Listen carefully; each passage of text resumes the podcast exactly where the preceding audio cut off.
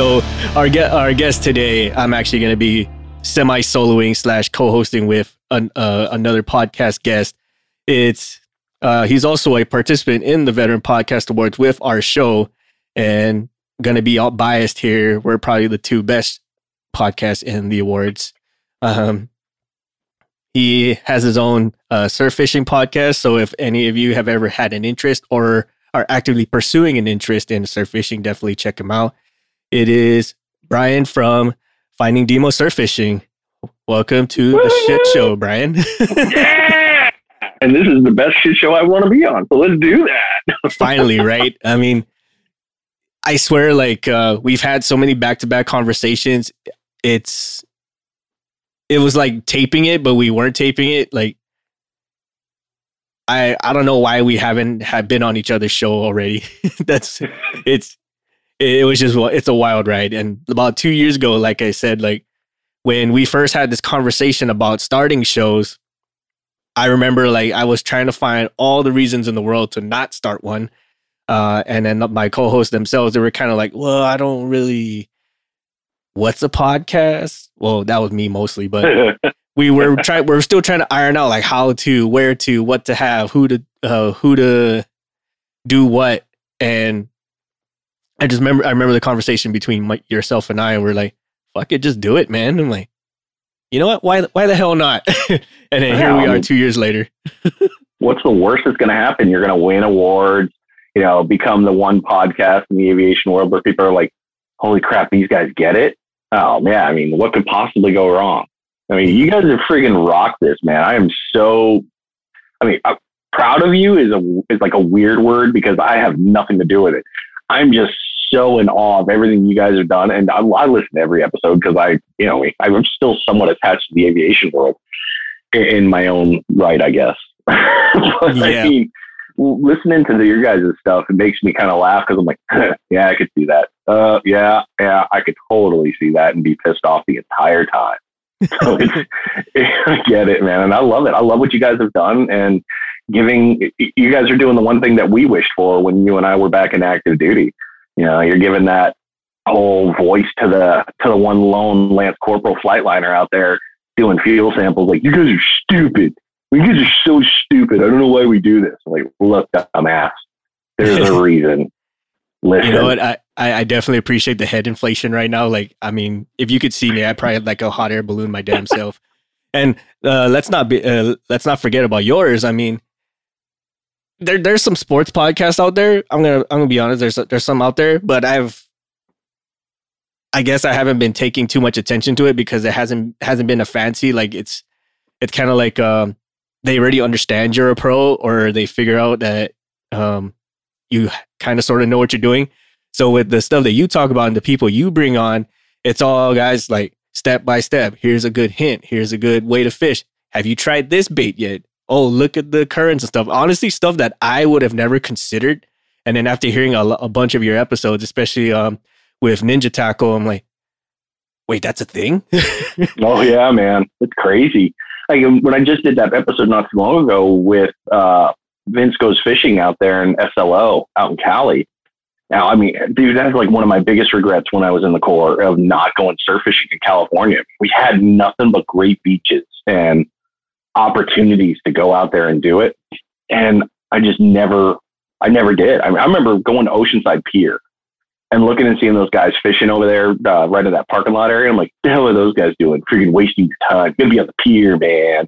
Yeah. And then, you know, like just, and then never fishing. So it's like, yeah, you're a jackass. Shut up. Yeah, exactly. Exactly. So for all of all the guests listening in with our, or all our listeners hearing this, uh, Brian with Finding Demos uh, Surf Fishing talks about exactly that about surf fishing, all the different spots, some of the ways you can uh, improve your game as far as fishing is concerned, what sort of tackles, baits, things of that nature to up your game. Because I'm I'm gonna be honest, like when I go fishing, it's either make or break. It's it's I want I go there for a purpose. I want to catch a fish. So if I don't, yeah. it's kind of like a bummer for me. Like uh, some individuals when they go out to fish, it's it's kind of like it's kind of like for hunting, right? Like you go out there mostly just to shoot the shit with the boys, drink a couple beers, go camping, and then yeah. if you so happen to land one, even better. But Uh, maybe that's just the competition side of me. Like if I'm going to go out, if I'm going to invest the time, I want to catch a damn fish, and it's the fish's fault that it didn't bite my hook. You know? yeah. now, before all of you start saying like, "Oh, what the hell is this all about?" I've gotta say this. Don't worry, we're going to talk about aviation and maintenance because if you guys didn't know this, eh, because I didn't, I lost audio, so I don't know what was said. But Six and I served together in the Marine Corps in aviation, and he continued on in the aviation world. I dabbled for a little while and then got completely out of aviation. Now I run my own business in RV maintenance, and we'll be talking about a bunch of stuff. So don't worry, it's not going to be all fishing. We promise. There will be stuff that you're going to be like, please, guys, get to the friggin' point out something that's relatable to me. We got you. Got we you. got you. We got you. All right. It's it's it's especially weird for me because I, am soloing this technically on my side of the show, so I mean, like, I am halfway lost, but we're we're powering through it. We're gonna we're gonna get there. But like Brian said, like we we've served some time together. We've actually shared the same uh, experiences as far as type model goes. Like we both worked on the same kind of planes. We've held the same kind of positions we even went to the same collateral duties together, which is even even more wild. and some some of the things that we've experienced, it's it's amazing how they transcend time. Like um, a lot of the experiences that we've had, both as wrench turners and then being maintenance controllers and then being quality assurance, it's mm-hmm. all relative. Like we were like on opposite ends of the flight line, we were on opposite ends of the of the country, and it's this it's the same song every single step of the way. And mm-hmm. it's kind of it's kind of funny how that works out. And one of the ones that I remember we you and I vented about consistently is about quality assurance as a whole. Um, as uh, Brian mentioned, that I continued on with aviation. I'm more so now on the quality assurance side from the 10,000 foot level. Like I, I witness processes, plans, policies, procedures, stuff like that.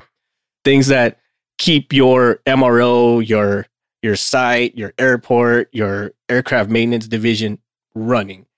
And I I'm gonna I'm gonna be honest, like I fell into that kind of sort of from my experience in the service, but the level of quality assurance that I deal with compared to what the military offers, it's almost night and day. Like really? Um and the reason why I say this because like not to talk too much shit about the military, but quality assurance as far as the military military is concerned is like novice level at best. Like oh, easily. Like um okay, I'm kind of talking shit now, but um, oh come on, we're out, dude. We're out. We can totally trash talk it. What are they gonna do? Come back and say, no, you guys can't say that. Um, I don't know if you read. I don't know if you speak DD two fourteen, but this is mine that says you can e yeah EAD. Have a great day.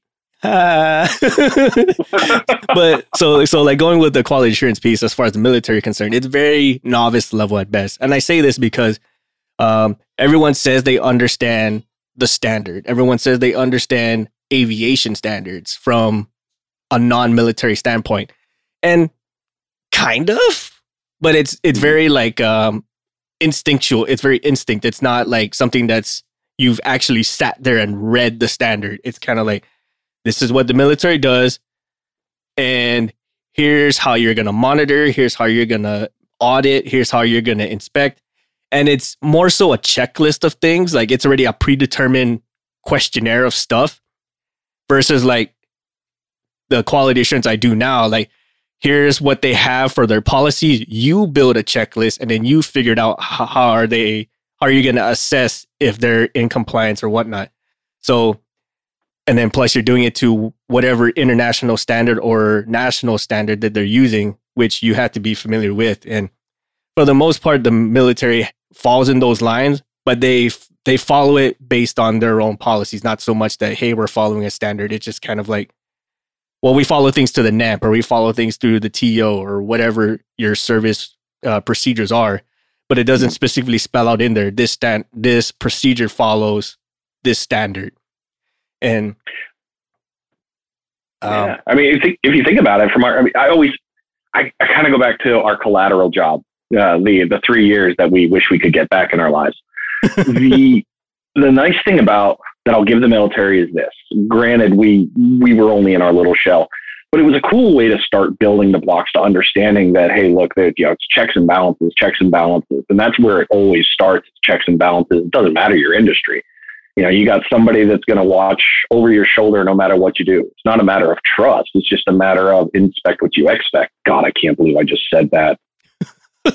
Oh my God, Mike Mack. Uh, I love you. Uh, anyway, sorry as I digress.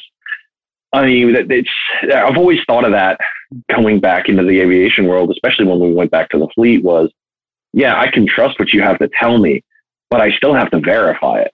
I mean, yes. we can be the best friends in the world. It's not just us. It's there's the ones above us. There's the company level above us. There's the next level above them. There's the, it's everyone's going to want to know what, who's doing what. And there's a, constant piece that, you know, you can always say, well, if you're doing everything right, then no one needs to look. You're right. Absolutely. But on the same one, how do I know that you're doing everything right without looking? And if you're taking it personal, you're gonna just exhaust yourself because you're like, why is everybody always checking on me? Because in a way, they're looking out for you to make sure you're doing it right. Just let it be and just keep doing the shit you're doing, and everything will be okay. What's the worst thing that happens? You bank a better friggin' process with something smart. Cool, good for you. Do it, man. Yeah, absolutely. And I think too, with uh, the way the military, I'm I'm, I'm going to kind of be biased here and talk about military stuff first. Um, when it comes to like the quality assurance piece of the pie, like you get some individuals who get a little too complacent with their familiarity with the system. Oh, um, oh yeah. And I and I think that's like one detractor from what separates military individuals from actual civilian quality assurance because with civilian quality assurance the the cycle is constantly constantly evolving like they figured out a process and then someone else smart comes in and then reinvents the wheel and now we're doing this whole new process again or someone introduces a different tool to do something faster, smarter, or more diverse, and like, oh, okay, let's try that, and then spins the wheel all over again. Versus the military, they have like a very set way of doing things, and it's rarely a time when everything changes. And even yeah. so, like like uh, some of the checklists that we've used from days past is something that's still being used today, and and and and so on. Like there's hardly a thing that changes, and if anything does, it's it's more so verbiage or just an add addition to versus a whole revamp of a system. And then you would have some of those uh, quality assurance individuals, and I think it kind of transcends to some individuals in the civilian world where they'll start getting complacent with their knowledge of the system and they start like pushing that on or peddling that on to the individual technicians like i'm king of the hill here because i understand the rules and i can find they kind of turn into some kind of like a shark lawyer where they find something to sue you with or something to pick your brain mm-hmm. apart with, even though it's like stretching of the truth or things like that. What do you mean that your dick's bigger than my dick? No, it isn't. Watch this. I'm going to tell you this. I'm going to tear you down. Uh, how you like that? what, what just happened? What? I, I, I, I, I want to go drown myself. Like everything about this just sucks. Did anyone else see this right now? Anybody? I, uh, dude, I hated those. It, it, to me, they're worse than one uppers. Oh it's yes. Like, are you just that person? Oh, oh, and I can't say anything because oh, you're that person. Yeah. Oh, the things that I see now as a civilian after being all this, and I can just look back at my past and laugh and go, "Oh God, I really hope that person fell into an open manhole cover, didn't die, just fell into the ground and like, ow, hurt himself." And then after he landed, he realized I'm a real piece of shit. I mean, I know it probably never happened, but truly, a, a, part of me hopes that for them. And I'm sure there's somebody out there that hopes that for me because I mean, you can't throw stones without saying, yeah, I did that. And I haven't fallen in a manhole cover, but I've had a few moments that I've been like, yep, yep, this is probably because of something I did in the past. yeah, right. Like somewhere I wronged somebody and this is, and this is that time finally catching up to me. Oh yeah. Every time, dude. I'm pretty sure that's happened to me as well. At some point, someone someone's wishing my death right now. oh yeah, well, there's no way we're not on a list. right. I'm probably on the FAA's watch list right now. Like, you, how dare you tell things about us? probably, man. It wouldn't shock me if the FAA hooked you up with a nice little person like, "Hey, I need you to check this podcast every week." Why? Well, they're talking about some stuff that might be a little too true, and we don't need people to freak out if they ever, you know, the average citizen listens to this uh, episode. They might not want to fly ever again. Like, oh, okay. I'm like, I want that job. Oh, I want to listen to podcasts every day, like listening in. What are you doing? Oh, yeah, these guys are fine. Oh, you are so screwed. Guys, stop. yeah, but you, you know what though? I, I would say if someone were to try to be headhunting like that, I would say, or if they came and knocked on the doors like, "Hey, you guys need to cut your shit," I'm like, ah, man, like uh, I think you got other problems. To be honest, I'm not gonna say what they are, but you might have something a little bit more pressing or that requires more of your time than a person that's talking shit on the mic. You know, just I mean, just saying. you, you couldn't you couldn't possibly be talking about people that wiggle the sticks, like not wanting to wiggle their sticks, right? yeah, yeah. Or maybe something about operations. I mean, I don't know. I don't know, man. just just saying, you know, like there are there there are people out there striking because they're not giving them what they need. So uh, But hey, tomato, pot- I'm tomato, here for you. Yeah, come on over, man. You want to have a cup of coffee and tell me how I'm really screwing your world up? Because I'd love to listen to your problems right now. yeah, no pot. This is kettle over. Yeah, no. Hi, pot. I'm Oh. Kettle. Nice to meet Uh you. huh. Uh huh. We'll put some magnesium citrate in your coffee so that when we get this conversation started, about 30 minutes later, you're going to be uh, out of my house. So we're good. We're good. And for those of you that don't know, oh my god, man, I magnesium- remember that shit. Oh, dude, that stuff. I mean, there's a reason I call it magnesium citrate, not citrate. Oh my god, that stuff. You know, I actually Oh, tried. I actually tried that for myself, right? Because like, like there were some individuals who would use that as a weight cutting thing, right? And I said, you know what? Let me give this a shot. You know, I mean, I need to, I need to cut some weight, you know, or at least motivate myself enough to cut some weight. And yeah, I mean, like never again. I will not freely do this ever again. Like, Nope.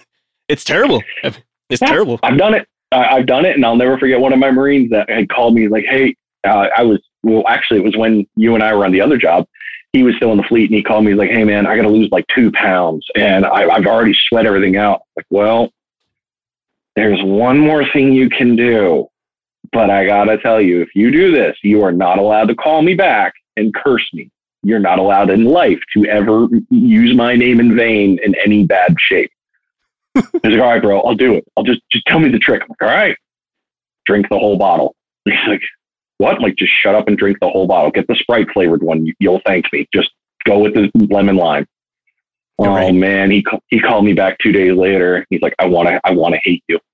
I, I really want to hate you. But I was seven pounds underweight. I'm like, oh, Oh my God. seven pounds. He's like, nothing good is going on in my life right now except for that. bro, seven pounds is a serious problem. I'm like, I'm happy for you. You're probably healthier now after doing whatever it is you just did. But um, how? And I had, to, I had, I shouldn't have, but I had to ask. And I was like, all right.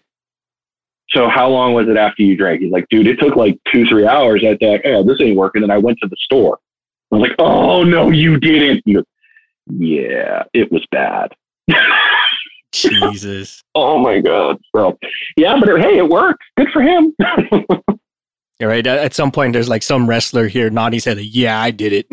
Uh-huh. Oh, I'll tell you, oh, man. yeah. Like wrestler. Okay, I, we're going way off tangent here for a second, but wrestlers, those individuals know how to cut weight on a dime, and oh yeah. I mean, I don't envy them at all because some of that stuff is extremely painful. And I mean, I just went through like 24 hours worth of cutting, and that sucked. And some of these guys, they be doing the cut for like weeks. And like, Mhm. nah, I'm I'm good, man. Like the the tape ain't that important to me. I'm sorry. Yep. I mean, the trash bag running, the constant dipping for the spit, the I mean, hell, I've heard of guys weighing weighing the in and the out. Like, all right, here I am. This okay, I brought this. That, that those guys are extreme, man. It's like, dude, just go up a weight class. I can't. Okay, you, you do what you want. I don't care. yeah, no kidding. I mean, I mean, hey, man. I mean, kudos to those athletes, man, who can do that on on a on the flip of a dime. I'm, Yeah. by all means, man. Like that's not my life, and I'm sorry. but but yeah, so like uh the kind this kind of brings me up to like this one video and I never thought I'd bring this up, uh, especially in a conversation, is about uh it was a YouTube video about a con- of a maintenance controller like just chewing ass of like Oh, a whole God. bunch of mechanics, you know, like you are you're you're about to do the bare minimum for safer flight and this and that and the other. I mean, in hindsight, from from the organization that they're with, it makes sense. I mean, I get it, I understand it.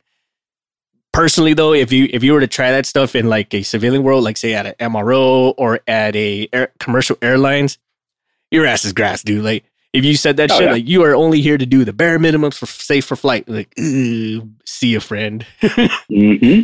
Like, oh no, no. I, I'm just saying, like, I would not say that conversation. I would not have that conversation outside of the military. I would just say that much. no, I mean, a, a, lot of the stuff we learned in the Corps and the military. I mean, you guys all know. If, if you served in the military, you know our job was basically fix stuff that goes kill things. Cool, easy day. That's our job. And in the civilian world, uh, I mean, I got a serious wake up call when I, so I applied for um, American Airlines to go work maintenance control on that side. And it, everything was going great. And the guy asked me, he's like, Hey, do you have your A&P? And I'm like, yeah, no, I don't. And he's like, all right, well, you willing to go get it? I'm like, no, I'm not. And he kind of was like, well, how the hell are you going to get in aviation? That's a great question, sir. And I just stared at him like, you answer it for me. Um, because I had that thought in my head, and this was really short sighted of me. It was, you know, after hell, that many years of turning wrenches on aircraft, running in running maintenance control, running different operations and doing all these things. It was like, okay, look, I'm hiring in for a maintenance control job. I'm not hiring in to turn wrenches. Why the hell do I need an A&P? I'm not going to be doing it. I'm going to be doing the processes and all that. And the guy was hilarious because he was, I think he was Air Force, if I'm not mistaken. But the interviewer was great because he was laughing. He's like, dude, you have no idea how many times I hear this from every military person that gets out. Like, why the hell do I need an A&P? And I'm like, oh, well, this is about to get a great conversation. Regale me, sir. Bring me up to my little spot of how I suck at life. And he did. Uh, he really, he really put me down in my place. Um, because he made me realize he's like, look, you think you're going to be working on 737? Well, what about the 767? Or what about the 7777? What about this one? It's like, well, okay, I'm not understanding. Like, dude, it's not just one type model series. The A&P is just a starting point. It's just to prove, hey, you're not an ass asshat. You know how to do certain things. You can do these pieces, and you're trainable to move on to the next level. It's like if you're not willing to get your A&P, then that tells us says you're not trainable. It's like, yeah, okay, the crayon eater's not trainable. Come on, bro, do better than that. But he, you know, when he broke it down to that level of like, look, it's just a starting point. All these pieces all come together. It doesn't matter if you're an analyst, uh, a mech a controller, quality assurance, hell, any of it. All the pieces come together. And it made me realize, I'm like, all right, maybe I don't need to be in the aviation world. That and a couple other things, but we're, we're I don't know if I really want to start slinging mud at other companies here. Yeah. But it, it made me realize that there, there was a lot bigger piece. And we don't see that when we're playing in the military side because uh, after that many years you and I were in, we were very much so on the SME side. You know, we understand the processes that are handed to us because it's the same thing we've been playing with on that one type model series for years. We know the sounds, we know the process, we know the checklist, we know the th- everything we already know. But that's not the same in the real world. It doesn't play the same way. The corporate structure is different. The way the inspections are different. The requirements for FAA and CAA okay, kind of similar, not completely, but you still have to integrate and understand them. Like, oh my God, this sucks. Yes. So, yeah, understanding those pieces really put me back in my box and made me pause and realize, yeah, I'm a really good mechanic, but if I want to play in the aviation game, then I need to get in, get on board with the real world shit. Yes. So, uh, I, love I love what all you guys have done. I'm sorry, guys. I mean, I mean that guys, girls, ladies, everybody. Please don't take my guys as just guys. Guy. Got to say that. Forgot about that. All that stuff y'all do is it, it, it's backbreaking. It's gut wrenching, but y'all are great at what you do. And I hope that all of you are proud of it, no matter what. Even if you come home from a shit day at work and you hated everything and that safety wire job made you want to punch a baby in the face, you're freaking awesome at what you do and you should be proud of yourselves. Absolutely, yeah. And because like in high and in hindsight or in retrospect, from the ten thousand foot level, you made a piece of metal defy gravity and go into the air. Like you, you know what I mean? You yeah. you you've put a middle finger to science, basically. Oh, actually, you you use science to defy science, I guess. but yeah. but yeah, like if you were to say say this like 100, 200 years ago, and it says I can make a 200 ton hunk of metal fly in the air and stay there for hours on end, like what? mm-hmm. And and that's what you all do, like day in and day out. It as he said, like it's very backbreaking. It can be very demeaning and taxing but the reward of it is to see all your hard work take off and land and be safe and actually do what it's supposed to do. That's like the gratifying piece of the aviation realm. And uh, for some people, for some people, like that, that thrill of doing that is what keeps you going. Now, sometimes you know, like uh, situations happen where you can't continue that, so you have to find a way to transfer your skills from one thing to another, and that's where a lot of individuals start having the the gears grind is because they associate so much to a certain skill set, to a certain familiarity that they just fall to pieces when they get told that they can't do anything else. And for some, it's it's it's uh, life shattering. Uh, like right right now with some pilots who are pretty much on the axing block because of the changes in mental health awareness or mental health requirements. They say you may not fly again. That's life shattering to them because it's more than just a hobby. Sometimes it's uh, a way of life and dialing down to the mechanics like some individuals that that's all they know or that's all they want to know. And to have to be told or be have to make a hard choice to do something different it's it, it's the blue screen of death. Like it doesn't it doesn't compute. Um, yeah man. but you'll be amazed like just how much of what you know can and do transfer. It's just a matter of like figuring it out like okay, this, it's kind of like a translation problem. Like it's the same stuff, but how do I go from having the cognizance to turn wrenches and make planes fly to say uh, auditing a C-suite on how they produce a, a design for Six Sigma, something like that, right? Like your the knowledge base is already there, but I mean, you you would just have to translate like, hey, how do I take this and make it match that? And I and I think that in your case, that's one prime example, especially like going from having to do an aviation job, which almost match and mirror what I do, to running your own business, running another, running a, a surf fishing biz, but well, basically a surf fishing business, and then yeah. and then being able to relate all that back together. Yeah, it's weird, man. I mean, for so I guess I didn't even say anything about this. So my business that I run, for those of you who are like, what the hell are you talking about? No, I'll get to my point. I'm Sorry, I ramble. Uh, I actually am an RV mechanic now. I'm a traveling RV mechanic. I am a one-stop shop for fixing RV. Anything inside it, component-wise, I, I work on it and I fix it. Now, before everybody's like, um, what the hell? I cannot tell you the amount of times that I go back to stupid, friggin' menial, meaningless task and menial work from in the aviation side and I can do a lot of that stuff in an RV. The other side of that too is being my own boss. I, I set my own rates. So what I could be making in the aviation world versus what I make as an RV mechanic is staggeringly in my favor on the RV side. And it's great because I'm still being able to turn wrenches and troubleshoot. I, I have learned so many weird things doing this job that I never even would have under even tried to take. Uh, avionics men and women, all you trons out there. Um, I'm a little sorry for making fun of you many years ago. Not not completely sorry because you took so long to fix a frigging connector and you could have just cut the damn wires and did it another one. But after having to chase wires from an ass end of a 45 foot friggin' fifth wheel to the nose cone. Oh, I get it. And I was pissed the entire time. Like I remember cursing, like I hate everything about electrical. But I never touched electric till I got in this business. And now, no problem. I can figure out your electronic bug probably within 30, 40 minutes, depending on how many mice have been through your RV. but the transition piece of I had no idea what I was going to do after that American Airlines interview. I really didn't. When he was like, dude, this ain't this ain't gonna work. No aviation company's gonna really pick at you until you get your A&P.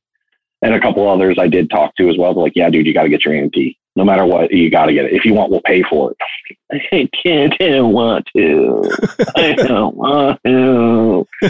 Uh, you know, just being a big old baby about it. And I fell into this business on accident because I had traveled. You know, my wife was awesome. You know, was she is awesome. Um, a contract ended in a different industry that I was working. I was working in cell phone towers and doing that stuff after I retired.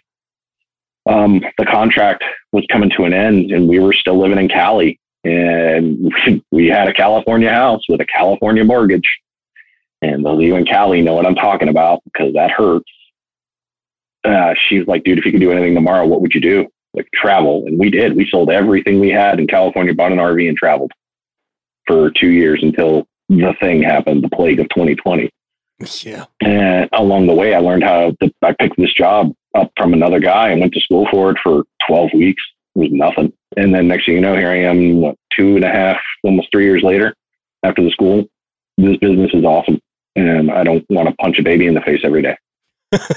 you know, like when you were mentioning about the avionics piece, that was a hard transition for me too. I'm backtracking a little bit. So for anyone who's a mechanic now or aspiring to be a mechanic, just know you're going to learn how to dabble in the avionics piece. And yeah. there's parts of it that suck. There, I'm gonna I'm gonna admit it's a it was a very rude wake up call for me because uh, a lot of these newer planes it's gonna be very avionics heavy, and that was a big slap in the face for me because I'm I'm gonna be honest. I used to talk a whole lot of smack about avionics technicians because the ones that I were, was around they were very um, uh, reclusive. They like to keep to themselves. It's either yeah. they keep to themselves or they party too hard, right? Like kind of like Revenge of the Nerds kind of thing. Where, Dude, that's so perfect. Oh my god, that is the best analogy I've ever heard. Yes. it, it, it was very very bad, and then uh, having to do some of the things they do, it it put it, it really humbled me down because like there's a whole lot of what ifs that go into avionics equipment, especially when it comes to wire routing. Like if it's a long run, there could be a break in there some in some places it, it could just be bent slightly in just the right way, or there's too much static in that compartment. Something really small, but it, it can it can upset it just enough to give you all the check lights in the world, and you'd have no idea where to start. So trying to figure out where where it could possibly go wrong and follow a schematic, which I still to this day hate, and figure out where it could possibly go wrong. That was a very humbling moment. Like, wow, like this troubleshooting tree or this fault isolation tree is like way more intricate than a simple like chase this hydraulic line or follow this fuel line or whatever the case may be. So that was a big uh, slap in the face for me. So that transitioning skill from being a mechanic to understanding avionics was huge, and then and then trans- transitioning from there to the quality assurance piece where you're deep diving into processes, you're deep diving into standards, some of this stuff I understood just because I wanted to be the person to know what drives what, which is another huge problem uh, with a lot of military and exiting military individuals is they they're so attuned to follow a process but don't really understand why. Mm-hmm. And then you come transition into the civilian world where you're just expected to know how, who, what, when, where, why. And then if you screw up in any of those pieces, then that goes there goes your job. So yeah.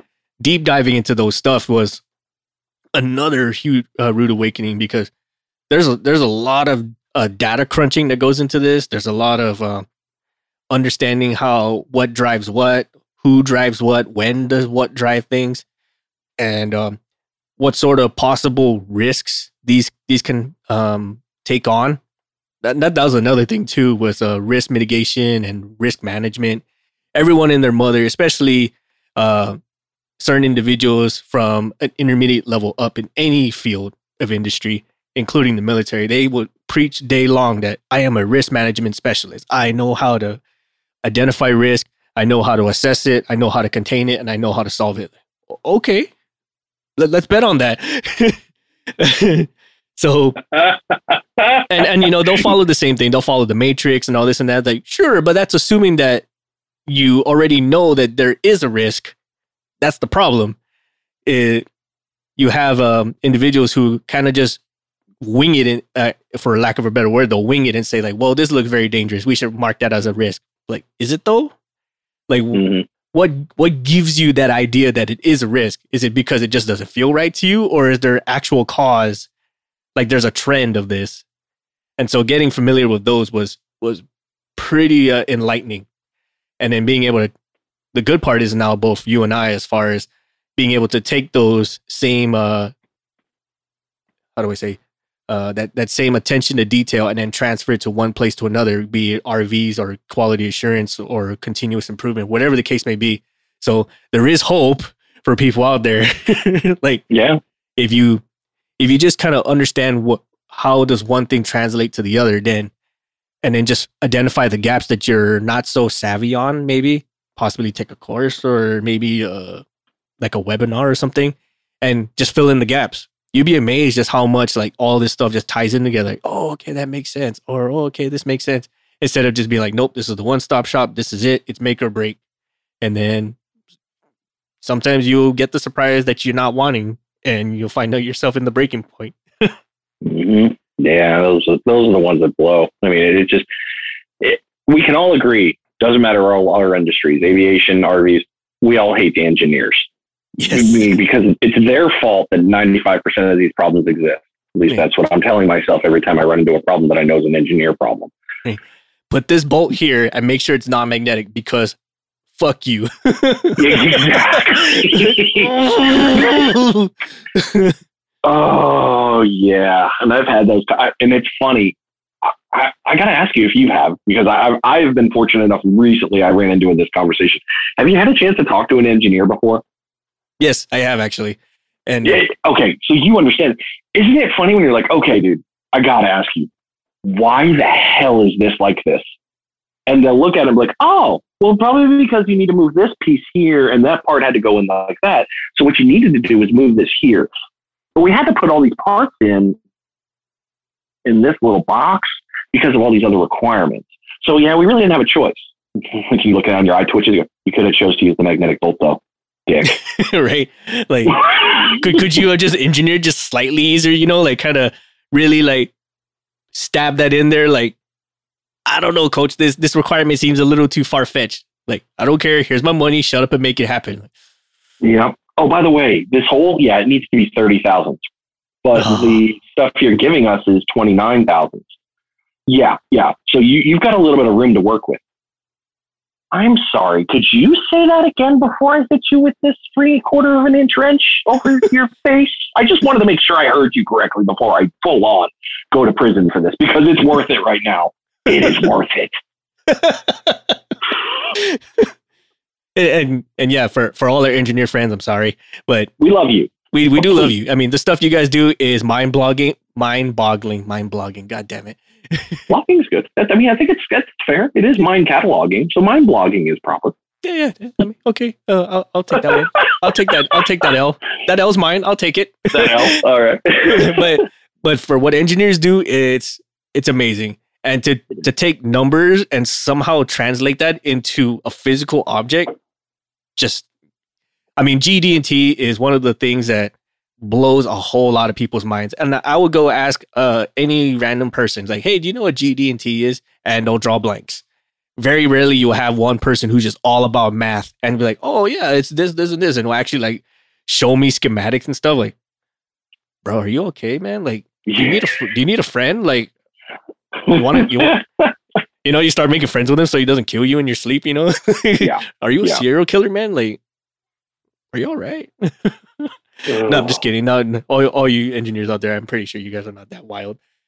Please don't be that wild. Yeah, don't be that wild. Please But the don't. same one, these engineers are tasked, and I, it's so easy to poke at the engineers because I mean, we never see them. They're in their dark little dungeons and they're building all this stuff together. But these poor souls are stuck with, all right, here's your cogs, here's your items, here's your box. I want all of that in here. And they have no choice but to put the puzzle together to the specs by the manu- you know, by their boxes and they come up. They're, they're some of the greatest puzzle piece people I, I've met. One is specifically my fishing buddy uh, that I always, you, anytime you see me talking about it, uh, Justin. He's an engineer and does a ton of building of things, and I've watched him build things on CAD, and I'm just like, how the hell did you put 10 pounds of shit in a two pound box? Like, well, you just kind of moved some stuff. And I looked at him. I'm like, you were a mechanic. You had to work on these. Tell me when you see this. He goes, oh no, don't get me wrong. They're fucked. it's gonna work. well, at least he admits it. oh, he did. I mean, he's hilarious about it. He's like, I try to find a way to make this work, man. But they're but the requirements from the manufacturer to what the end process is, they get so screwed on the engineering side. And a lot of them do have us in mind. Like they a ton of them have the mechanic and the technician and the troubleshooter in mind. And then it just comes to a point where that part that was going to be your absolute bane of existence that was at the 12th hour when it was, all right, fuck it. It's got to go here. Sorry. And they didn't have a choice. And they sent it in. The guy looked at the computer screen. It works? Yeah, it works. All right, cool. Build it. Fuck. Like, all right. I'm sorry. so, all of you, whoever you are, please know I love you. But I need to put food on my table. right. And like likewise for like this kind of reminds me of like when certain airframes or certain fuselages they they're mostly uh, held together with um, like adhesive like click bond or metal set and you and Yeah. you see them pop off all the time I'm like why the hell can't they just use rivets and then you see them like uh, explain it in their engineering know-how I mean if anyone who's ever actually talked with an engineer you can understand what that means. Like it gets very mathy it gets very um intricate. And long story short with some of these like the reason why things are the way they are is because it saves weight and or it saves cost. So like it, it costs less to use glue than it is to drill and use a rivet. I'm like i mean you're right but come on guy. Well, it's Like- not, and it's, go ahead. i mean and it's like we're, we're talking i don't know like 50 pounds worth of rivets is that going to be too much like oh yeah it throws the whole freaking shebang off like i guess That's one, that's one piece of luggage that they couldn't get paid for. So, yeah, that's a big friggin' deal for the year. like, damn it. I'm sorry. oh man. Eh, well, it, eh, who the hell was I talking to about this? It had to, I remember this conversation. I can't remember who it was with, but we were talking about the differences between you know the 1950s in aviation and 1940s. I- I'll call it World War II. Aviation and the mentality back then was, you know, here's a rivet for Tommy, here's a rivet for Jane. You know, there was it was added structural integrity. So many things were over engineered to the level of safety that you know, there was a ton of things added. And as technology got better, the computer said, you don't need those rivets for Tommy and Jane. That's Mhm. not going to do anything for it. Cut it down a little. We can add this. But it, it's like computer technology took out those other pieces for, well, the human, I guess I call it the human safety factor, the fudge factor. Mhm. You don't need the fudge factor. With the- I, I'm the computer. I know all. I am good. Just do as I say. He says so. Sure enough, that airframe gets a million flight hours, makes it through all its phase inspections, and you know, a couple of overhauls. And next thing you know, we're turning around that airframe and remaking it for another airframe. And that rivet that was put in there in the first day is still damn there. yeah. So, you know, it, it's it's staggering how, or mind-boggling, I guess the better words would be, of how aviation in itself started so long ago, and the technology advancements to today of how much, in a way, less is more. Yeah, absolutely. Uh, and I think we mentioned this uh, briefly in one of our uh, episodes where nowadays um, everything's starting to move toward being predictive. Like we're not we're we're moving away from preventative. We're going towards predicting. So we're gonna predict to the T when something's gonna happen. Like holy shit! and especially with these newer commercial planes that are coming out, like the 787 and whatnot, the plane is so smart. It tells you what's wrong with itself. Like say what now? Oh, Um, that would piss me off. Like, no, you're not broke. I'm broke. No, I need you to not be broke.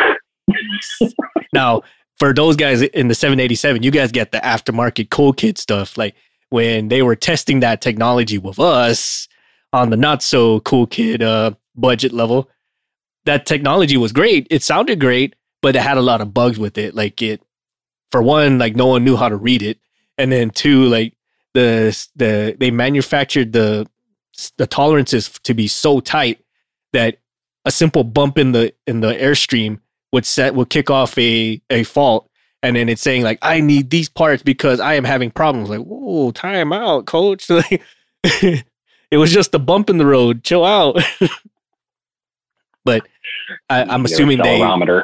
I'm assuming they've uh, ironed some of those out because now we have 787s now and other aircraft of that similar caliber where you just pretty much plug in a headset to this thing and then it says, "I am, I am hurting in this area. Please fix me." See, I, lo- I loved the days where you walked out to it. What's wrong, girl? Just, just give me a sign. Oh, that's a lot of oil on the ground. That's a good sign. where, where you hurt from? And why is it all over the interior? Oh, you bitch! but it, but it's true. Like, uh, so th- this is kind of going into like, um, like touchy feely stuff. But uh, aircraft will tell you what's wrong with it. It, it just will. The problem is you got to know how to speak its language. It's kind of like integrating a pot of whales together. Like they're not, just not to jive. You got to kind of coax them along. You got to understand like what are they trying to say. And the aircraft are just as sensitive as like that. Sometimes it's blatant, like I am pissing fuel everywhere and it's your fault. Like, sorry. And yeah. other times it's one of those like, I'm gonna tell you, but I'm just gonna give you hints. Like, can you guys give me a little bit more, please? and then you're chasing this for weeks. I'm like, oh, I hate you. and then you find out it's like something stupid too. Like I forgot to turn like uh, a circuit breaker off or something that's no one in the world knows it was there or like um I'm using a old type rated G, uh, piece of support equipment that no longer is compatible to that plane, so it's throwing faults all over the place. Like, really, really, come on, plane, really. I mean, I, I preferred it. Like it was always what it, it's kind of like goes back to the adage. There's a problem if it makes a certain noise that it shouldn't. If it's leaking stuff that it shouldn't, and when it's screaming about you know like a bearing's gone bad, it'll let you really know real fast when it stops. Like, okay. so when you walk out to the bird, you know, you hear like, huh. I, I, always I laugh when I'm sitting in like the worst example, and I know people are going to like rolling their eyes at this, but there's going to be a few of you, especially the maintenance technicians, that you get on a civilian airline you're looking out there, and you know you start pushing back from the gate, and you hear the starter. All right, air's off. Mm-hmm. oh, starter popped kind of looking out in the number one, looking out the wing, like, okay, starter failed. See ya. Oh, well, here if the other one goes on. APU's on. All right, cool. Go. Oh, that APU is back into the gate. That friggin' thing is throwing a shaft bearing. and it's the worst because you're sitting there like, I know what's wrong. I think, oh my god, it sucks. hey, weren't you a mechanic? Yeah. How's it? Are we okay? Oh yeah, we're great we are so fucked. I kind of like doing that with two uh, people when I'm traveling. Like everyone's just like looking like all scared, like ah, we're fine. Well, we have just enough to get us to where we don't want to go. I'm like, what? uh huh. Yeah. Oh, well, there was a recent. There was a. Was it TikTok? It might have been. There was a recent one. Somebody did a takeoff, and of course, it was Spirit Airlines.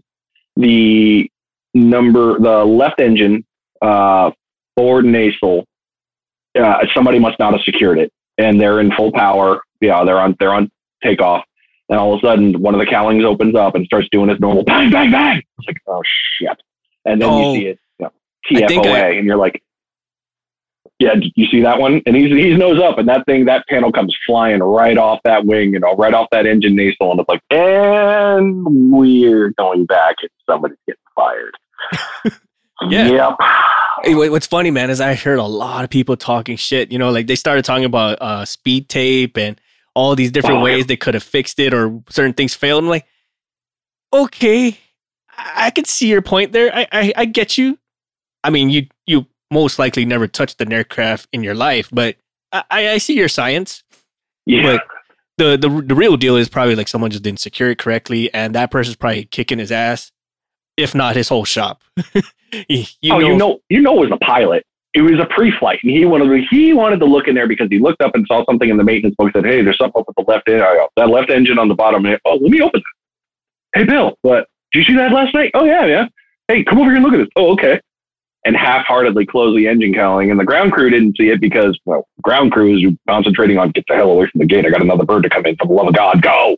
it's like, you know, and all of a sudden it's like, oh, do do do do do, bang! What was that? Bang, bang, bang, bang, bang! Oh, oh God, no! kudos though, man, that they made it back safely and no one got hurt.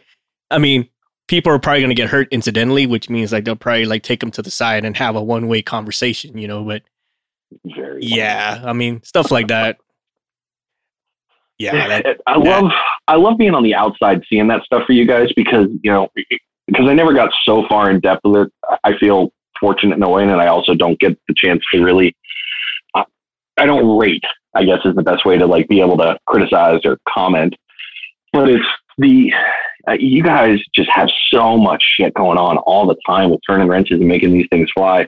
And especially at the gate, you get that call like, "Hey, look, we need this fixed. We got to get this bird back out, and it can't. We can't roll to a backup. It can't. We can't do this."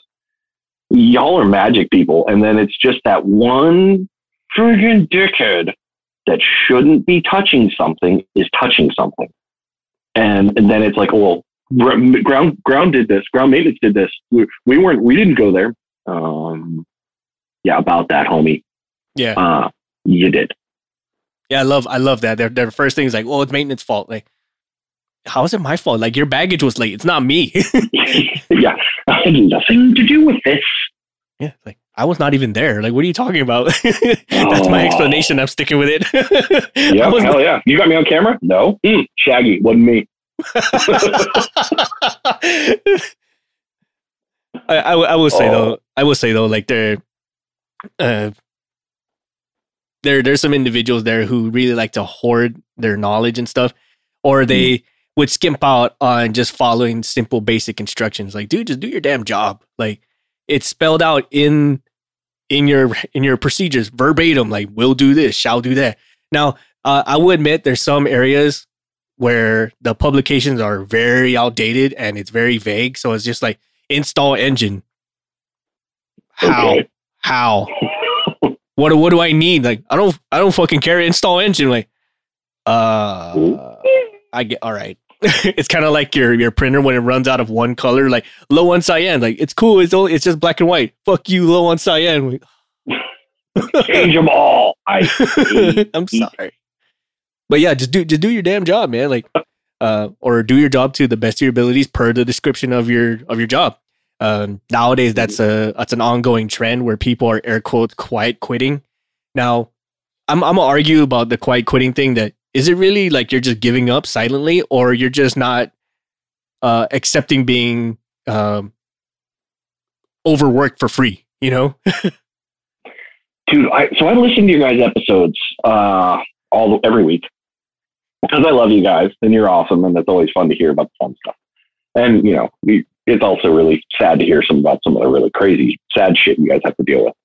The quiet quitting thing, when I first heard about it, I'm like, what in the hell are you talking about? Either you work or you don't. Which one is it? Are you here or are you not? And it after you said it, it really got me thinking about it. And it's like, okay. And I went right to the dumb jarhead move of so you're admitting you're a piece of shit and can't do your job and you're just gonna sneak away. Hmm, cool story, bro. Well, good luck.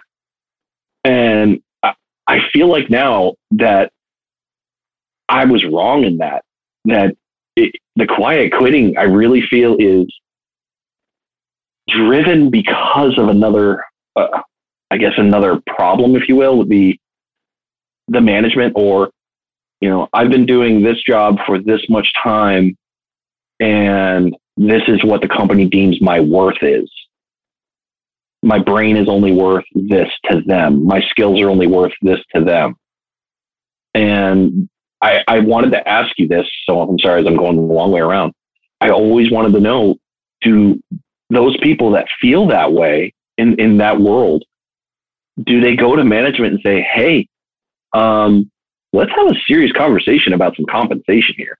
Because I know in my brain, and my brain tells me, yeah, that conversation's happened, and management goes, um, yeah, you think the CEO is going to give up some of his pocket money for you to get more per hour? um, yeah, go ahead and sit on that bar stool without a seat, bro, and let me know how that works out for you. Yeah. So, uh, that this is kind of a layered question because it also depends on that person's character and how they're if they're just going to sit there and take it, or if they're mm. just going to go from silent quitting to actually quitting. like, just yeah, like, I'm done with it. Fuck you. I'm going to somewhere else. Um, uh, myself and MVP actually had this happen where it's it started out it felt like quiet quitting because like you know what I'm I'm pulling so much uh so much ass for lack of a better word to get things rolling. And that's mainly yeah. based on our characters like I do not want to see things fail. I don't want to see planes f- falling from the sky. I don't want to see people having their fingers chopped off. I want things done right and I want it done safe. So whatever I got to do to help push that along in that direction, that's what I'm going to do. And what a lot of that turns into is extra hours or doing extra, doing more in less time. Yeah. And it eventually just burns you out. So the quiet quitting as it felt as we f- figured out that definition is like I'm just going to stick to whatever my job description is and I'm not going to do any extra because I've done it for the sake of being successful as far as the the operation or the task being successful and whoever was in charge took that as, as a sign like okay this is the person who's gonna, just going to get it done like i can give him a half-ass plan and he or she's just going to get it done. And they're going to do it for the same amount that i'm paying him for.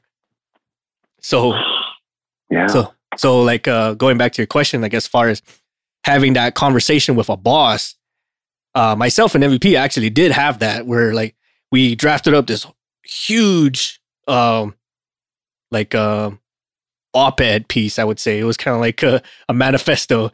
Like yeah. this, is, this is our job this is what our job translates to somewhere else this is the duties that you're having us do and here's the compensation level and here's me so oh i remember that you talked about that in that episode especially with your guys coding yes so, oh, dude, I was pissed. I hearing that, I wanted to punch my phone for you guys. For like, I was like, oh hell no, you fucking yeah. with my friends like that? Uh, uh-uh, I'm gonna find your ass and I'm gonna bury you. Yeah. So like oh, that. Yeah, that so that's how off. that was, right? Like, and then some people they may not be versed in that, or they they uh they fudge the words in such a way where there's a whole lot of flexibility, right? Where you get such a wide bandwidth of this is where your pay can or your competition can fall under, and so that's what we said. Like, here's our comp, here's what we're rated at. Here's what you're having us do. Here's what you've written by word told us to do, and then here's our compensation currently. So somewhere along this line, there's this huge chasm of of a of a gap, and I request that you talk about this. And mm-hmm. that that was a losing battle from the start because they've already been set in their minds, and it, we petitioned it up, and at least they were nice enough to entertain us for the for those couple weeks and then us doing so led to other individuals doing the same thing like yeah we we we need to talk about our compensation here and it came basically came down to a very c-suite level executive saying your job is important your contribution to the team is important but it's not so important that we need to pay you the rate that you're asking so thanks and it was one of those like we tried to be nice about it we tried to at least present facts so when they said fuck you it was kind of like, all right, well, um, I guess we're going from quiet quitting to full on rage quitting. So yeah, and, and I uh, think in that situation, oh, go ahead. I'll I'll I'll jabber on in a second. Go ahead. No, so like I would say for like uh, a lot of civilians out there, or at least civilians in our areas, they they'll they'll stay silent about it for so long, but then as they start seeing like other individuals who are doing just as much or just as little, if not less, but still getting paid a decent amount. They're like, at some point, like, when does my merit kick in? And the they may or may not have that conversation with their boss. And the ones that do, typically, either they they find some other role where they won't be as squeaky, or they might put him in. They just might put him in a role that they might be better off, or they'll just tell them to go kick rocks and keep doing what you're doing, and then that's when they full on rage quit. yeah, See, and I, I mean, after you explain it like that, I know now know my original thought process was way fucking wrong. Because yeah, all of that right there is it's the worst friggin' thing when the executive side has or the C-suite side has so much on that one. Like you, you want that, and I think MVP said it really good. He's like, well, fine, we'll just hire somebody right out of school and replace you. It's gonna take us longer. We'll still get the job done. So um, cool story, bro. Just go ahead and unload your locker. I was like, are you fucking kidding me? Yeah. I have to start over because you don't want to pay me. And it's just this vicious cycle. And they know it on their side. It's like, look, um, I don't know if you know this in the C suite, we're going to make six figures whether we keep 100 people on our TO or we keep 10. So it's really up to you peasants back in the field. Right. It's like, oh my, you want peasants? I can affect your bottom line. Hey, remember that bird that you said was good? And I told you you could either have it fast or safe? Yeah, about that. All that's now out the window. She's down. Um, what? It, I need this, this, and this to get even in mm, safe.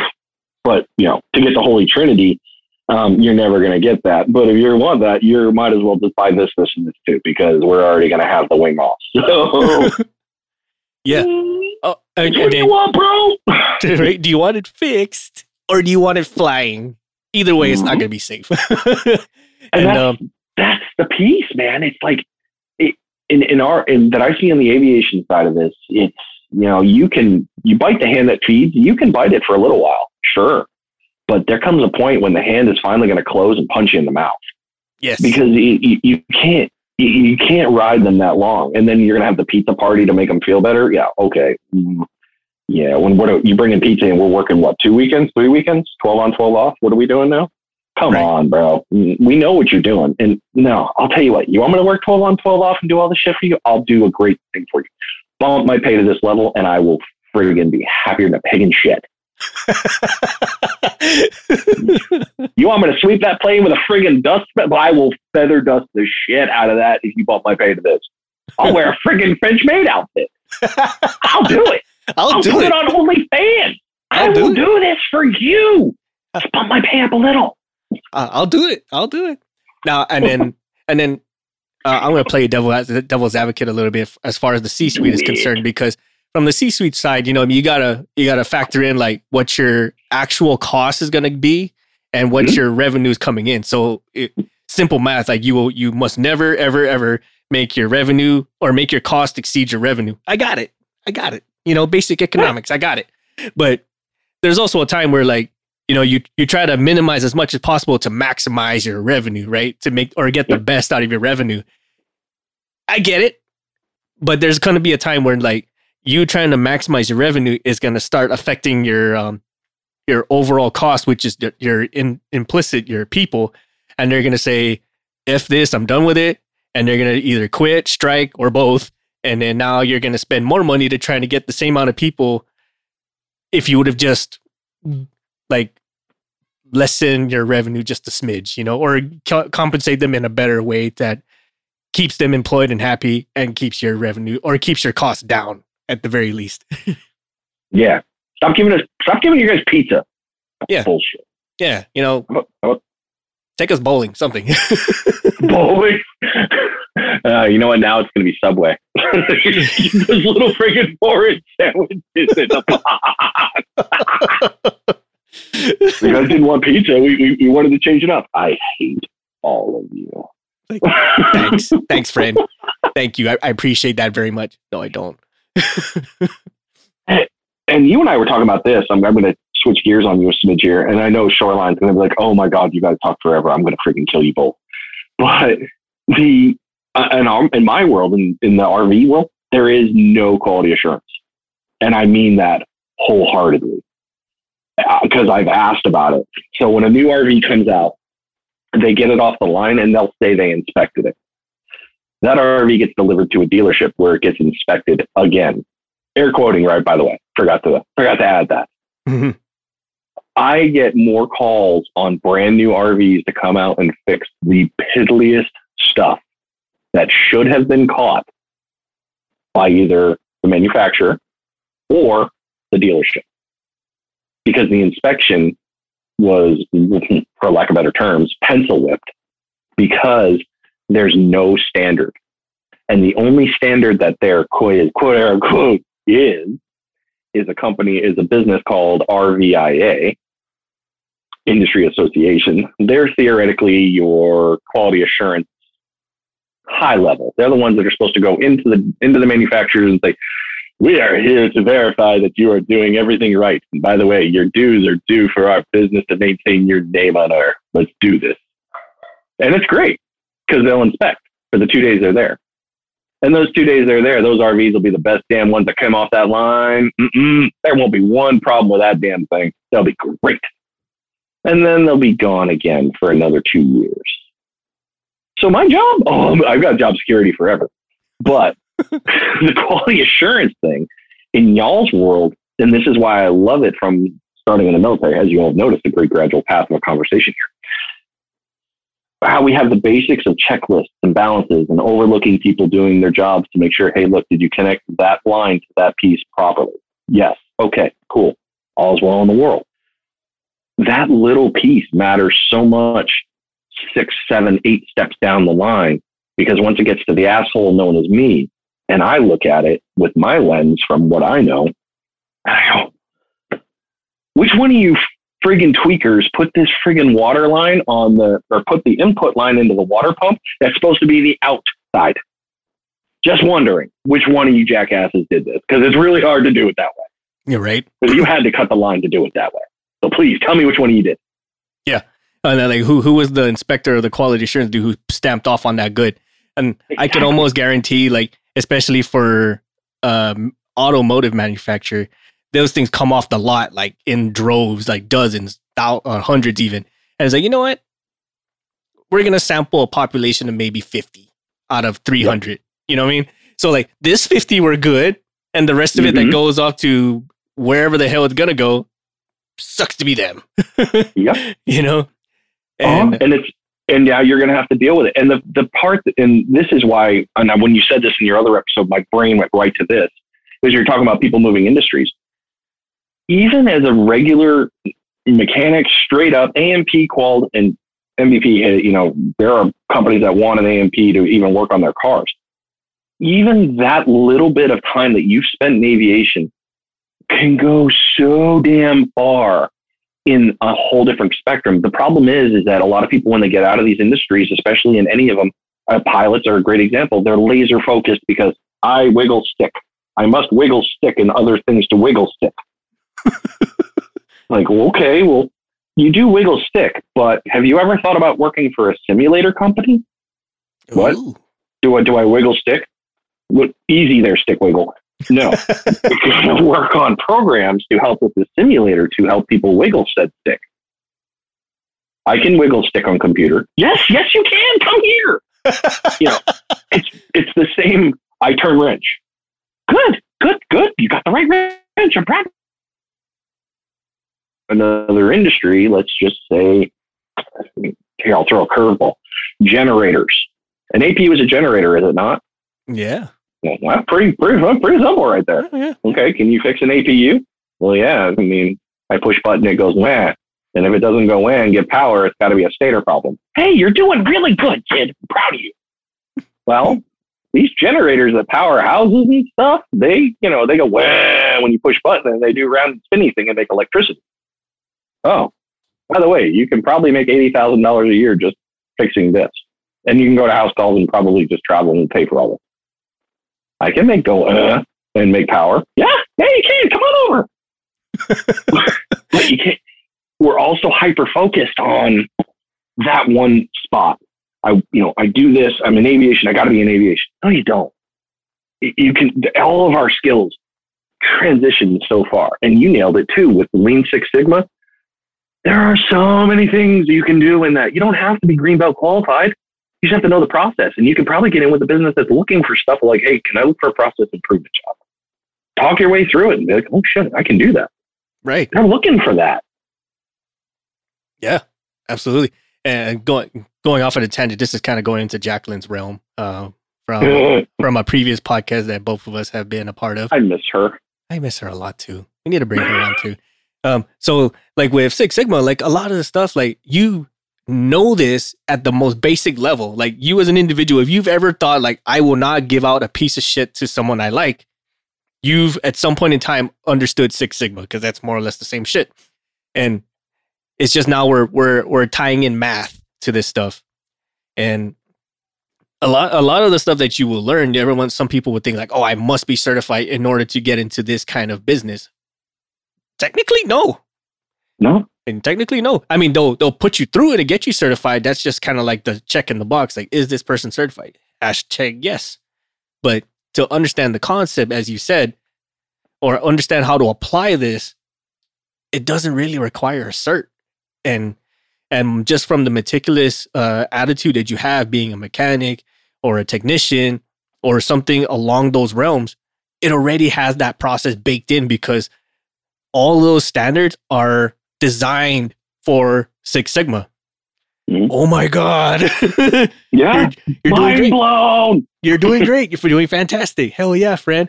And bottom line is like if if for whatever reason uh aviation just cannot be your future for one for one reason or another, either you you can't do it physically, you can't do it mentally, you can't do it emotionally, whatever. There's always avenues for you to transition and do something else. And it's just as meticulous, just as critical, just as gratifying. You you probably you wouldn't miss a beat. And um, mm-hmm.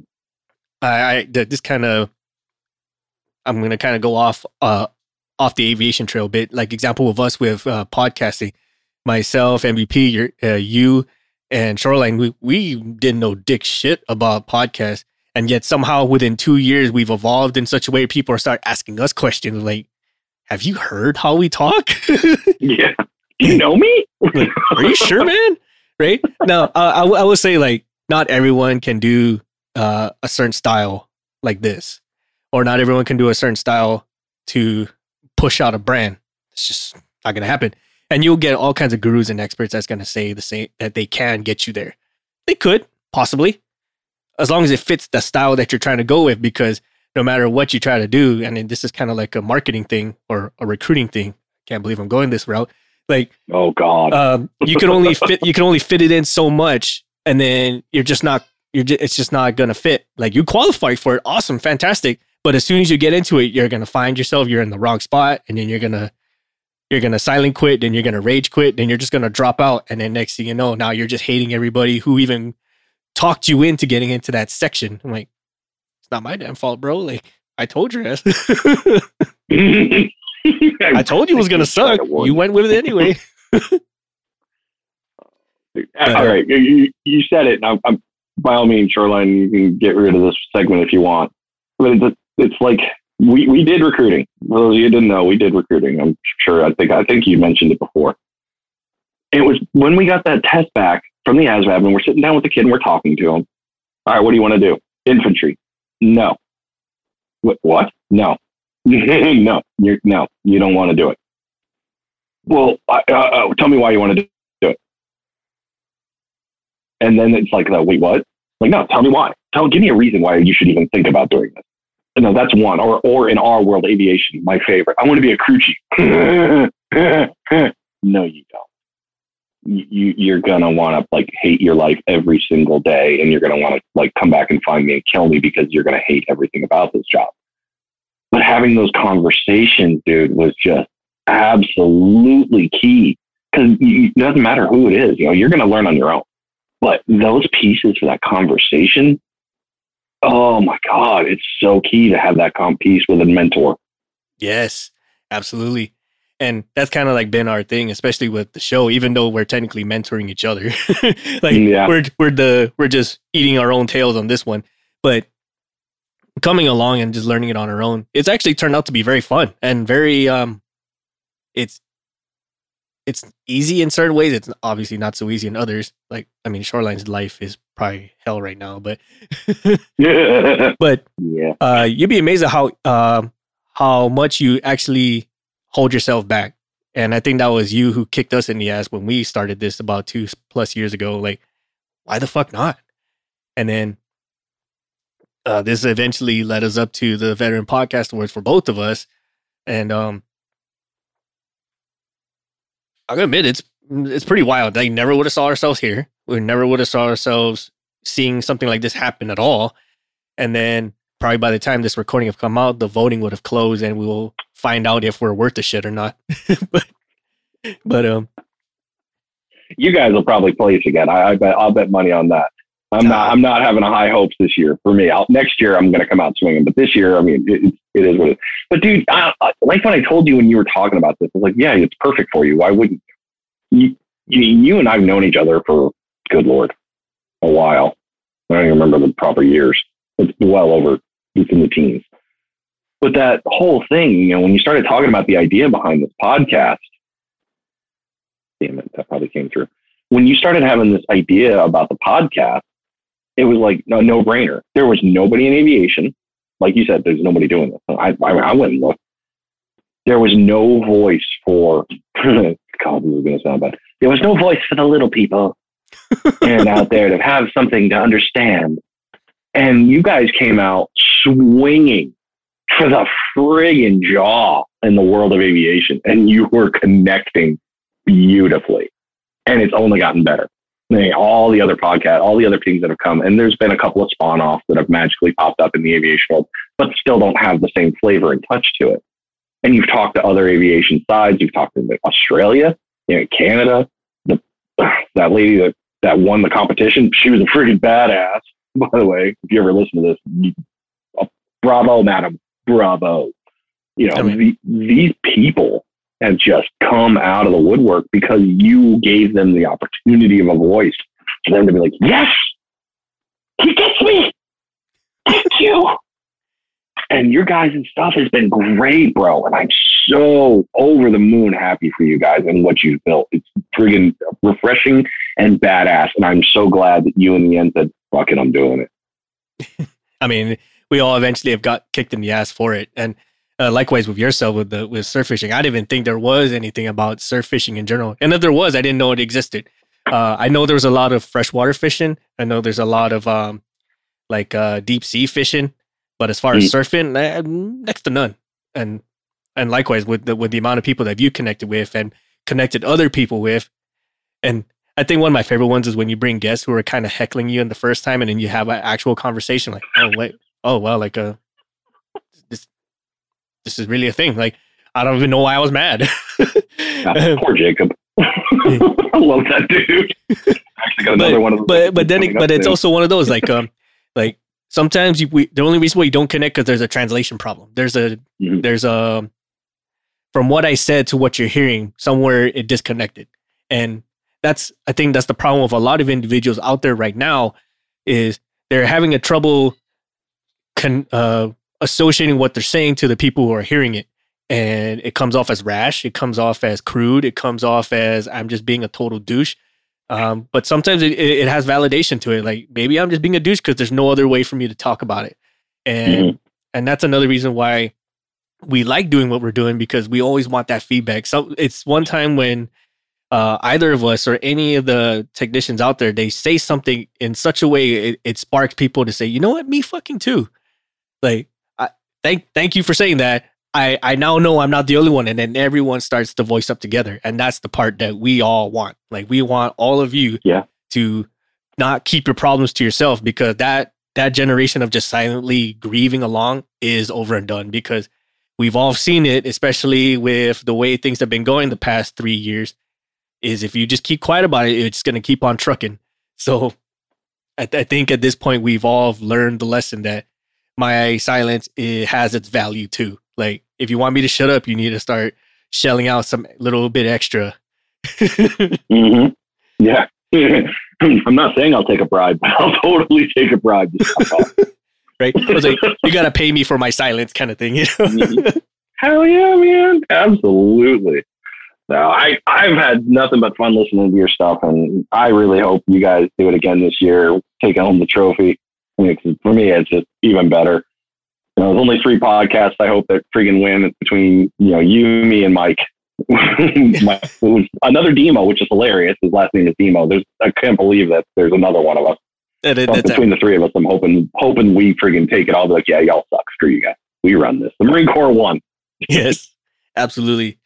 So, for everyone out there, I'm pretty sure the voting will close by the time this episode airs. But if you tune in, I'm pretty sure they're gonna have some kind of live stream in almost all the various social medias like they did last year.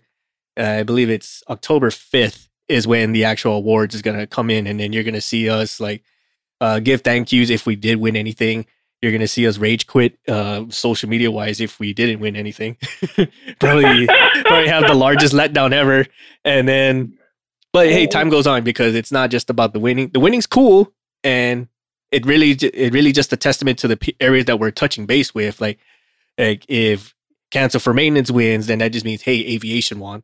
If Mhm. Finding Demo surf fishing wins, it means hey, surf wish surf fishing won, and so forth and so forth. I mean, that's really how we see it, and we hope you guys do too, and kind of tune into that and see if we did win.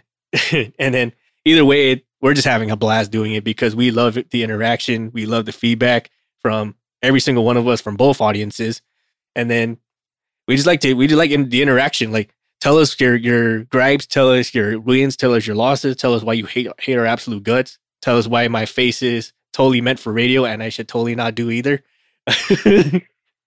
so and then and then vice versa, you can also check out comics too because we figured out uh, an alternative to video and it's been a blast. yeah, man. You guys, it's going to be good. And, you know, if anyone really wants to get into podcasting, I know you may think this is crazy, but, you know, if you reach out to a couple podcasters, you might actually find that one of us would probably say, yeah, this is a great idea. It's not that bad. The hardest part is, is maintaining it. Yes. I mean, starting is easy. starting and running the beginning, oh, dude, money. I can do this all day. Get past a year, get start getting into the really technical side of this stuff, and you're like, holy crap, what did I sign up for? Why am I recording for another three hours after I get off of the eight hour day or a 12 hour day? Oh my God, I got to make this episode. Oh my God, I got to edit it. Oh my God, I got to tag it. But, you know, eh, for me, in the end of this, most podcasts are either informative or event for someone to get something out. So I think that if you're gonna, if you feel that you need to do it, there there must be a reason why. So get it out there, go do it, share your knowledge, live your life, live the best one you can. 'cause you only got one. Yeah, and make it fun for you because that's the that's the one thing that's going to keep you going. Yes. uh, that's why it's been such a blast for us because we we're um we're very keen on just connecting with people and just being and being able to give feedback and have people like interact with us. So that's been a blast, and at the very least, it's like therapeutic. Like I get to vent, or we get to vent about our day and our successes and all that stuff. And if you can't find that connection at in the long run, it's gonna fall flat. Like we're, we're not rich enough to only be to shell out like a couple million dollars, drop six episodes, and then call it a s- uh, call it a show. Like that's unless you can, but that's that's really the vol- validity of uh of podcasting or just even being on social media. Like if you're unless you got money to dump to be able to make off of just six episodes, you got to figure out a way to make this fun. Yeah. You know, I, God, I know we're going long here. I, I don't care. I'm enjoying the conversation. So, Shoreline, please don't hate me. You know, the, I, I- I've got this one a lot. Oh, you make you probably make a bunch of money doing podcasting.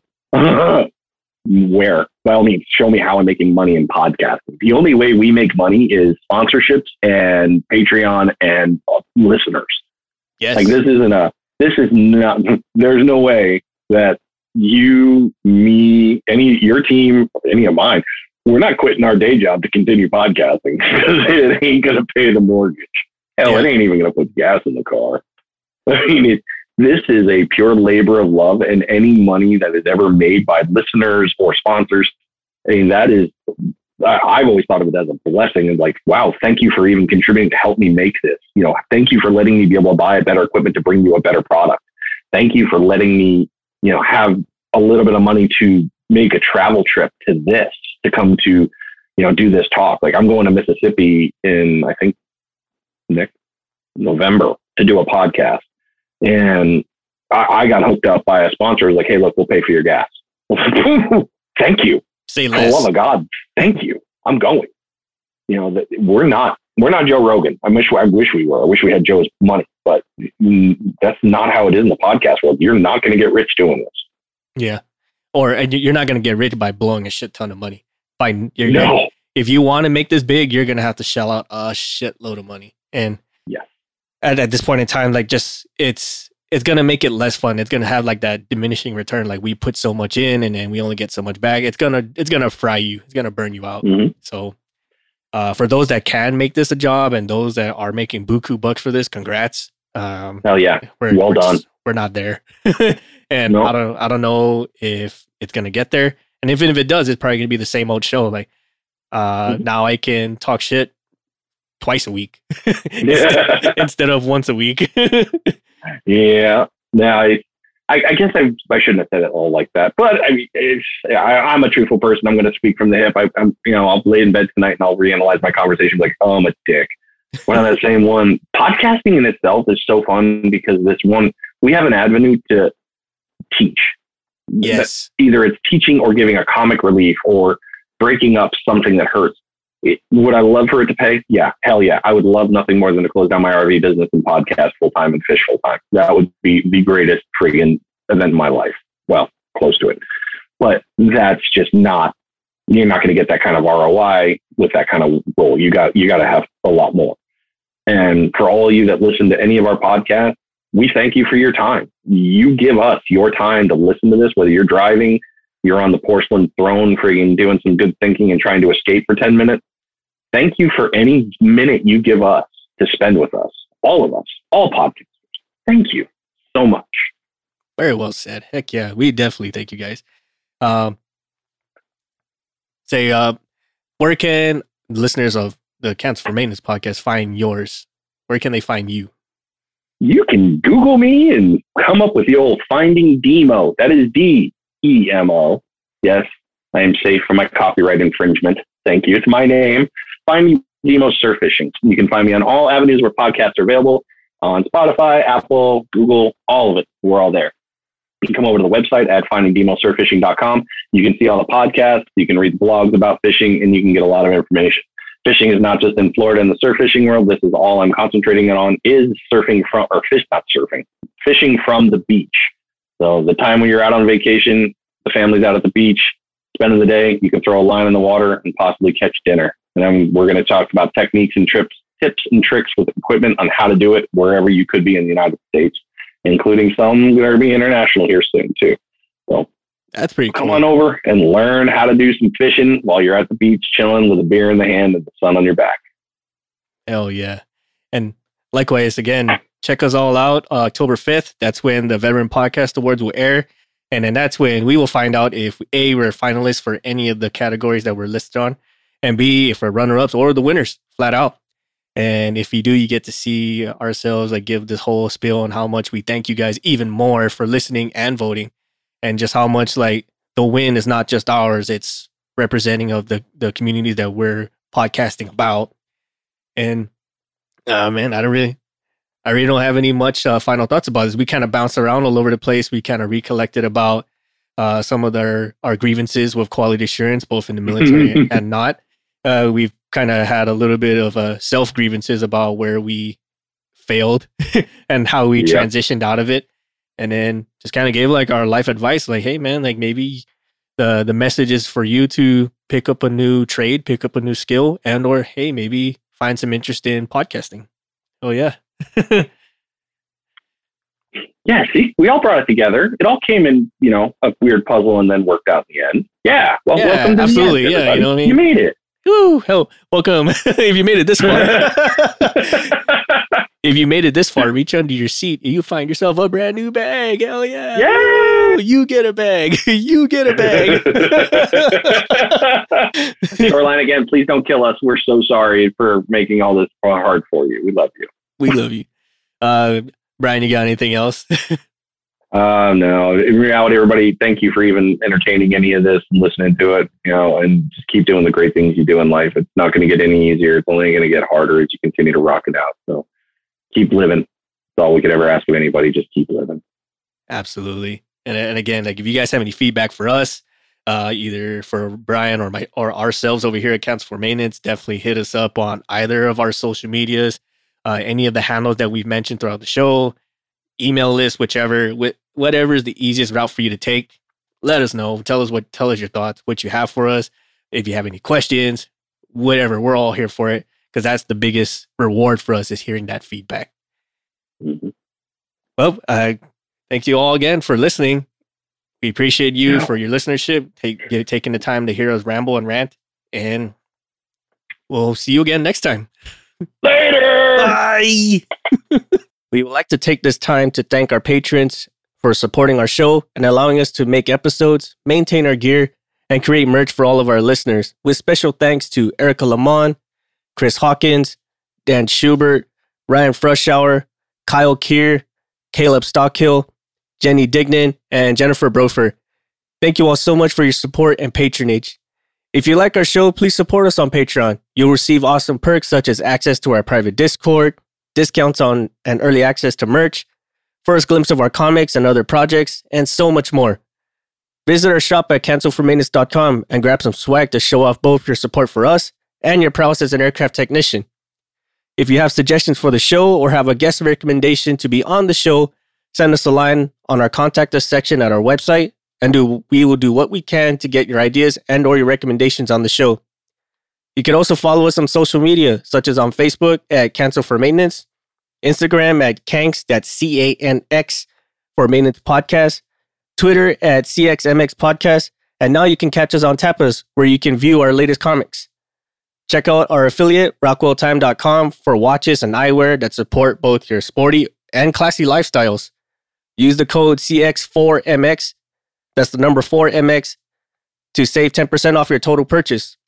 Thank you all again for your listenership and support, and we will see you all next time.